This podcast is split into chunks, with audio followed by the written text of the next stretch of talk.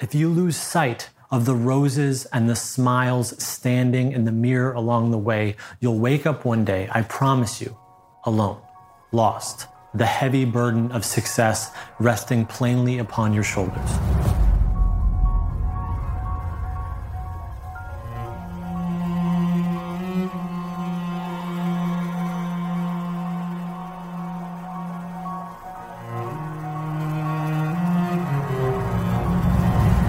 Average CEO reads 60 books per year, and many attribute their success to this habit of constant learning. This is the difference between those who actualize and those who fail. This automation of their learning, this 1% better every day.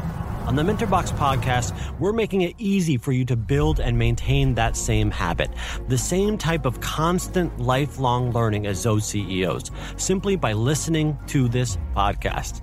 Make sure to subscribe to us on Apple Podcasts or wherever you like to listen, and tune in for new episodes every Monday, Wednesday, and every Friday. And if you want to dig deeper into what our incredible guests teach, make sure to go to mentorbox.com and become a member today.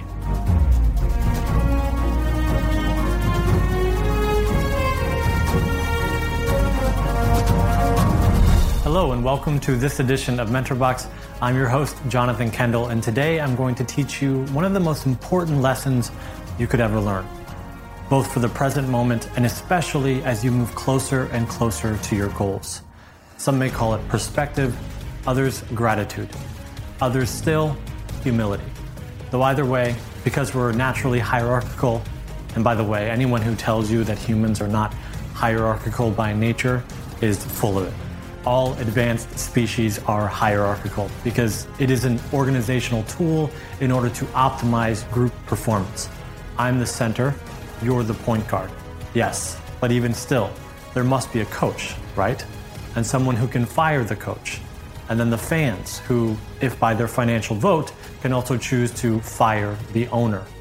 It's just the way the world works. Now, granted, full disclosure, I'm a capitalist, but only insofar as I've never seen a non capitalist society flourish in the history of mankind. And by capitalist, I just mean able to own private property. Even with the high taxes, there's still a bit of autonomy, right? My point is that you doing you and me doing me is an efficient way of organizing society, so long as we restrict how far that line goes. That if I may not infringe upon your rights to do you and me to do me, which I know.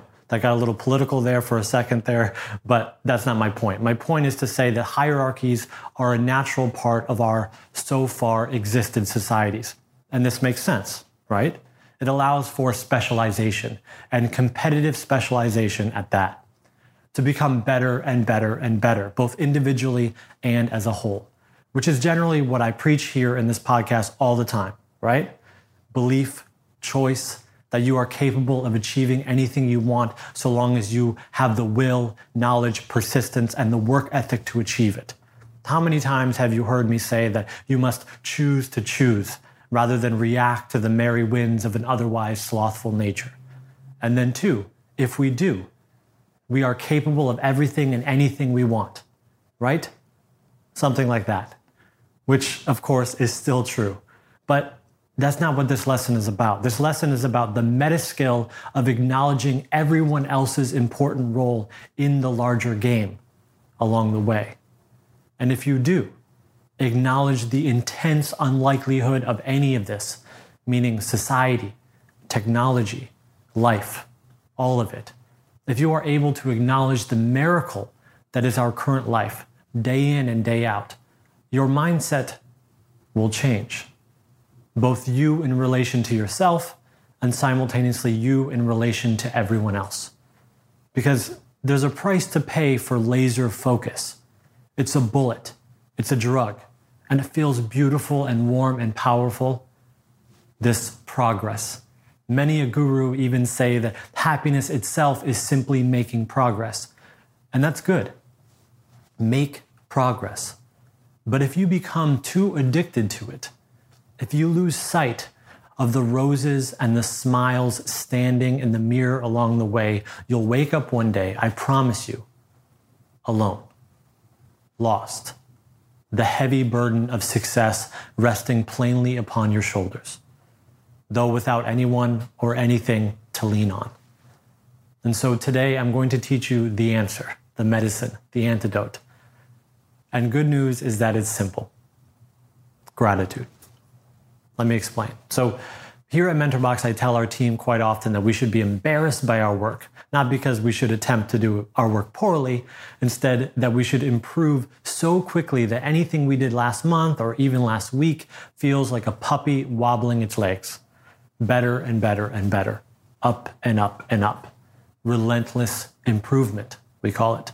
Deliberate practice, which I stand by. We stand by.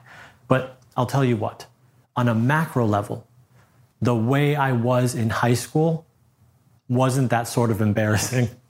It was just simply embarrassing. Now that I'm a bit more self aware, I realize what was happening. I was a bit, shall we say, competitive. Being brown skinned in an otherwise mostly non brown school, and my mother being proud, saying to me at a very young age that I represented all the Mexicans, that Mexicans in general would be judged based upon how I acted, I interpreted that as a call to arms that I had to be the star athlete and the president of the class and the head of the debate team and get a 4.0 and blah, blah, blah. And if I did that, if I was perfect, then I'd prove myself. Then I'd be worthy of my family name and bloodline and all that. Though by the time I got to my senior year, I had pretty much accomplished almost everything. I was popular, had a pretty girlfriend, 4.0, etc. So admittedly, I was pretty cocky, too cocky, embarrassingly cocky. In fact, Mom, really, truly, if you're listening to this, I'm so sorry. Because although I had shiny scores, I'm sure my teachers all but hated me.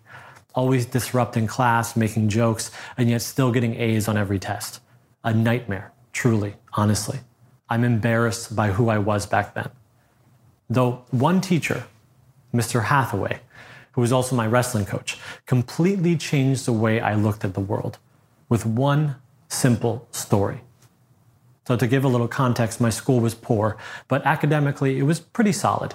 Hardworking, blue collar, sports obsessed town in the middle of Ohio. Please and thank you, yes, ma'am, yes, sir, and all that. The rich were doctors and lawyers, and that was pretty much it. No titans of industry except for the family that owned the Timken factory, a steel factory in Ohio. Anyways, Mr. Hathaway started an AP class my senior year, AP European History, which was a big step for our school. And since he had never taught an AP class before, which means advanced placement, which means you can get college credit for taking a high school class, since he had never taught one before, he probably overstepped himself a bit and told us in the beginning if you don't want to show up, then you don't have to, because that's how it works in college. He even added, or if you want to just do whatever, you want to play chess in the back, even, that's your prerogative. You're adults now. I'm not going to babysit you.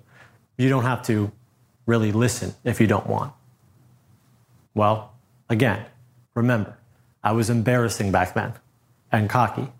So I took him to heart and I played chess in the back of the room almost every day with a few of my friends, which was completely and utterly rude.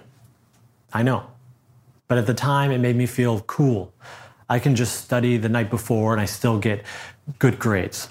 I don't need you, etc until one day Mr. Hathaway, annoyed at the little rebels in the back of the room who had surely taken his inch and stretched it way out past a mile, gave one of his classic speeches. And remember, he was also a coach, so you can imagine the gusto. All right, all right, all right, he said. I'm going to change the rules because I don't think any of you have any bit of a clue what it's like to be in the real world. I think you all think that it's going to be sunshine and rainbows because your brain does well at memorizing dates and figures the day before a test. Well, let me tell you something. If you don't change your attitude, you're dead. The world will chew you up and spit you out because no one's going to care if you can remember the name of the general who started the second battle of World War I if you're a disrespectful little prick your whole life. The world is not you on an island with your friends. The world is me, your classmates who have to study hard, the person who works at the gas station, the accountants and bank tellers that organize your money, the plumbers who make sure you can flush the toilet, the cooks who prepare your meals, the construction workers that pave the roads you drive on. You think you're something special? You are only special insofar as everyone else in the world allows you to be special. So, guess what, pal? If you continue down this self righteous path, the world will not lie over and die or kiss the feet of your brain because you're good at taking tests. It will say, You are rude. You are mean. You think you're better than us? You're not. And if you doubt us, then we'll show you how not better than us you are. And so, with that, I've never been the same. I stopped playing chess in the back of the room. I instead paid attention. And guess what? I learned a lot more than I would have otherwise. And also, since then, every time I go to a gas station or a cafe or the DMV or pass a construction worker or hire a mechanic, I don't think to myself, oh man, you've settled. You have a simple life. You should have done more. You could have done more. Instead, I think, thank you. Thank you for doing your part in society. Thank you for taking care of your family. Thank you for having a kind smile and a thick skin. Thank you for paving the roads. Thank you for doing your taxes. Thank you for fighting our battles in the military. Thank you for teaching our children. Thank you for making tables and chairs, for building the bridges, for bottling the water, for inventing new technologies, for painting, for writing, for driving the trucks, for picking up the trash, for giving us the news, for cleaning the water, for making the movies, for making my plane ride safe. You see, I'm going to push you. I'm going to tell you that you can manifest any reality you want. I'm going to tell you that we are teleological beings, that we need targets, that you must set your vision and then obsessively move towards that vision, that you can truly become and be anyone you want, that you must choose to choose, etc. But this is not an excuse for tunnel vision. This does not mean that you are better than anyone else. This does not mean that those who choose a different life, who are happy without the equivalent travel, or those who are content with a porch and children playing in the yard, those who master an important skill or craft, those who create comfortable and safe spaces for our community are not equally as valuable because they are. So be better.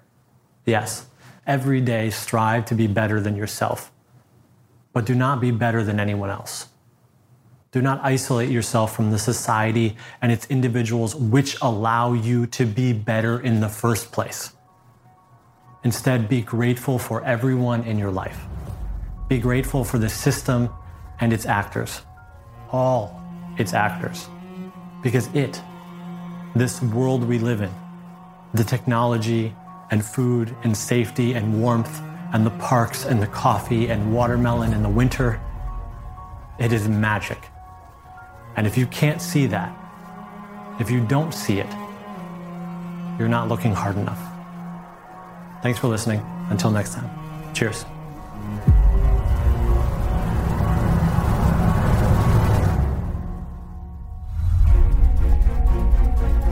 Thank you so much for listening to the MentorBox podcast. If you want to learn more about what our authors, as well as all of our authors, teach, make sure to sign up at mentorbox.com. And if you like the MentorBox podcast, please leave us a positive rating and review in Apple Podcasts, as that helps us get discovered by more people who will enjoy and be helped by what we do over here at MentorBox. Also, if you think of anyone who would enjoy or be helped by what we do here at MentorBox, be sure to let them know. We do what we do at MentorBox to try to make the world a better place through the incredible education our authors bring, and we can only do that through your help. So please help us spread the word. Again, thanks for listening, and we'll see you in the next MentorBox podcast.